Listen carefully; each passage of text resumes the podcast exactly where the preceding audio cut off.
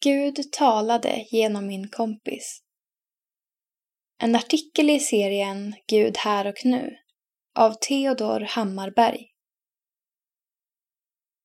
Under tider av tvivel har jag de senaste åren sett tillbaka på ett kvällsmöte på ett pulsläger då Gud personligen bevisade att han finns på riktigt.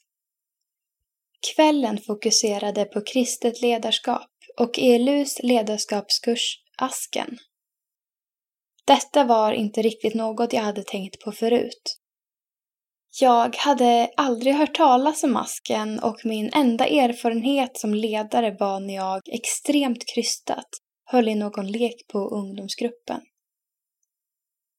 Tanken på mig som ledare var helt främmande, men det var ändå något den kvällen som fick mig att be till Gud om det. Under mäktig lovsång och konstant bön gjorde jag allt jag kunde för att få kontakt med Gud. Plötsligt knackade min kompis mig på axeln, såg på mig och sa att Gud hade talat med honom. Gud vill att du ska bli en kristen ledare. En obeskrivlig känsla som jag aldrig tidigare upplevt uppfyllde mig. Gud hade talat. Detta kunde faktiskt inte förklaras på något annat sätt. Jag gick asken och har sedan dess varit ledare på barnläger, söndagsskola och ett konfaläger.